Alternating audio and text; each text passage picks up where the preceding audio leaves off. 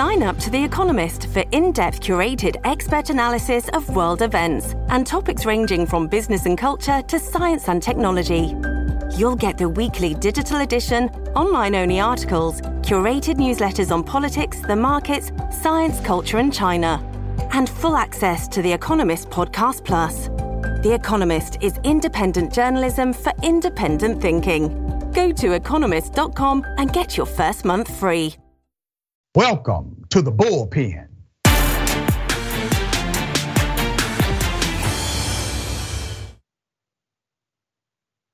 In the bullpen today, we have actually one of my interns, a remarkable producer, person, leader, and yes, even activist.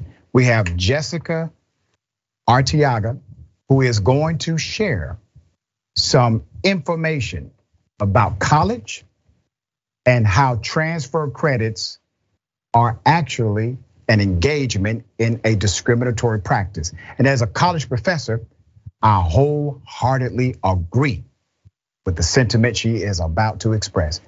Uh, Jess, good day. Welcome to Indisputable. Thank you. Thank you, Dr. Richey, for having me. Um, you know, this only solidifies uh, that, you know, everything that I've been looking forward to is, you know, coming to light. And um, again, my name is Jessica Arteaga. I'm an intern for Indisputable. Um, I graduated uh, from Whittier College uh, with a bachelor's in political science and minored in uh, history and philosophy.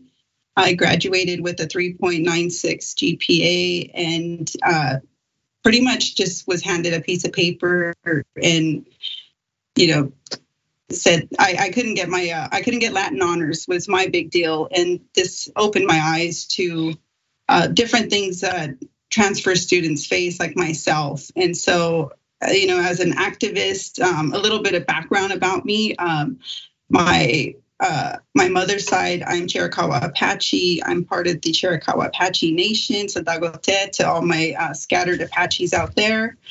Um, so yeah, that's what we're considered scattered Apaches. Um, our families ran to the mountains to be free. And so here I am. Um, I'm that voice. I'm the person, you know, that's gonna rattle things up a little.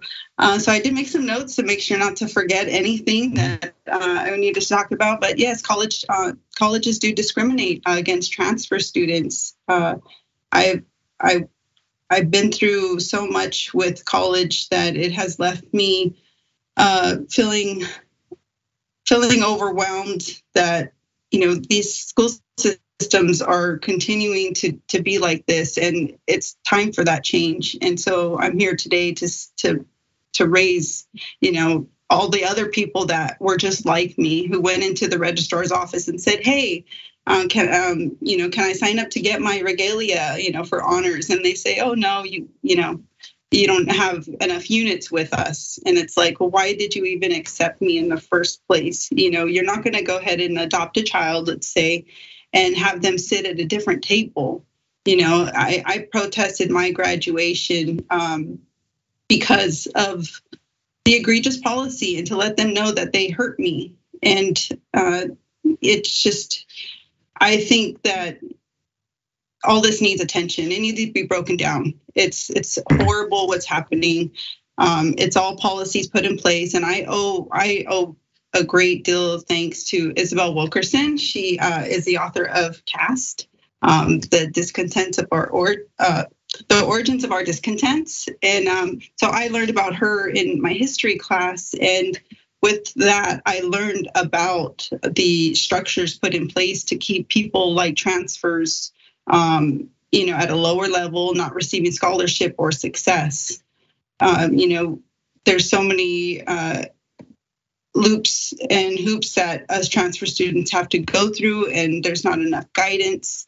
Uh, Whittier welcomed me and they said, Hey, we'll take all your classes. And I'm, you know, people are aware that some UCs won't take certain classes, but, you know, they're, oh, we'll take all of them, you know, we'll take your money too, but we will not let you have these honors. And uh, I think it's time that Whittier, which is an amazing school, has amazing students and professors, tear down these walls uh, that are suppressing students like myself. And there's so much more background to it. You know, 80% that go into community colleges um, say they want to get a bachelor's. 30% end up going to a four year college, and only half of those actually attain their bachelor's degree.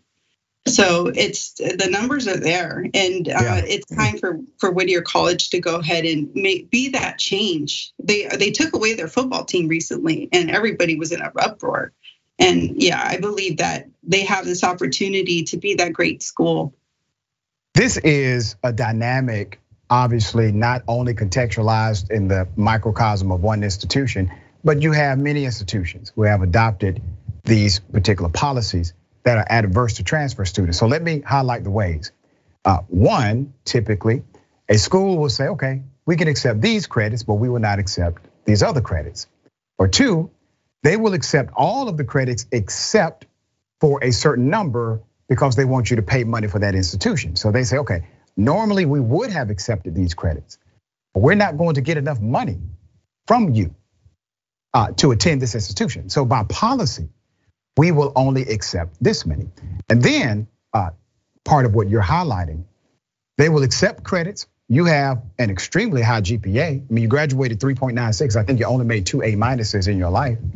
So they accept your credits. You go do the work they tell you to do. You perform, engage, you get the grades, you compete. You compete at a superior level. Then they say, okay, but you don't get honors at this school. You're a transfer student. You don't have enough units here. The problem with all of that is that it's a caste system. It tries to limit or even sometimes eliminate who can take advantage of these, let's say, benefits of high academic achievement from particular institutions. Well, that's a problem for me. You are the engine, students are the engine of any institution.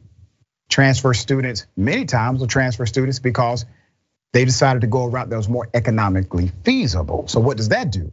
That sets up a scenario to where now you are you are discriminating against mostly uh, mostly poor students or those who have been uh, economically challenged and do not have the uh, let's say economic prowess of others. So now this is a caste system. You have a financial dynamic connected, and you have really, honestly, a business issue of why students do not have more say so over how these things operate in a company. Yes, colleges are companies, in a company that they fund. Um, what happens next? This is an advocacy, obviously, you're bringing awareness to it, but what do you think should happen next in 2023? I think Whittier should go. I think they need to really look at their policies. Um, you know, look at the administration. You know, like I said, there's the registrar office that these students have to go to all the time. Uh, and they they see these problems, but um, it's the higher ups, the hierarchy that is in charge when it's really the you know, let's say you know, like if it was a doctor nurse compar- comparison, the nurses are constantly with these patients, you know, so you got to have these administrators that are closely, you know, connected to these students and say, hey, these kids keep coming at me saying they want their, you know, where's my honors and they're not getting it. Um, they need to look at the policies, you know, because obviously they're, you know, they put these policies in place so that it could be at a snail pace. I think they um, Whittier College has the chance to make this move and remove honors. I think that there's so many people out there that are so talented, um, but maybe not academically, but in other ways, and it just does not give a fair chance to other people, especially knowing the caste system, right? I mean, we need to break the system down to its bare bones, like uh, Isabel says. Yeah. Um, and I encourage everybody to read that, and you'll understand um, why these policies are put in place to suppress students like myself. Uh, we have. Just, yeah, go ahead. We, I, I, just quickly, we have one minute left, and I want to get this question on record. Uh, are there professors, administrators at your former institution who support you? Yes definitely uh, Professor Gelberg, you know, I got Professor Hanlon, they all listen to me and uh, they, you know, I believe that change is coming, but I think that, uh, you know, once they do make that change, I'm pretty sure you'll give an update on that and say, That's hey, right. look at this school. This school is making a difference and it's going to transcend. It's going to transcend all over the world and realize that these institutions are, uh, you know, we're you're exposed now. Yeah. To the board of trustees, your alumni speaks. You should listen because they are the ones who will ultimately fund the institution by way of contributions back to you. The worst thing you want to do is disenfranchise those who graduate from the college that you oversee. My dear sister, thank you so much. Tell people how they can follow you, check out your work. Uh, you can find me at the Left Hand Gal on YouTube, Instagram, and Twitter. I love Such you guys. I love the team. I like Jordan, everybody, Dr. Richey, all the team behind the scenes. You guys are awesome, and the audience is awesome. I always read your guys' comments, so please follow me at the Left Hand Gal. Thanks, we, guys. We love you back. All right. So glad you did this.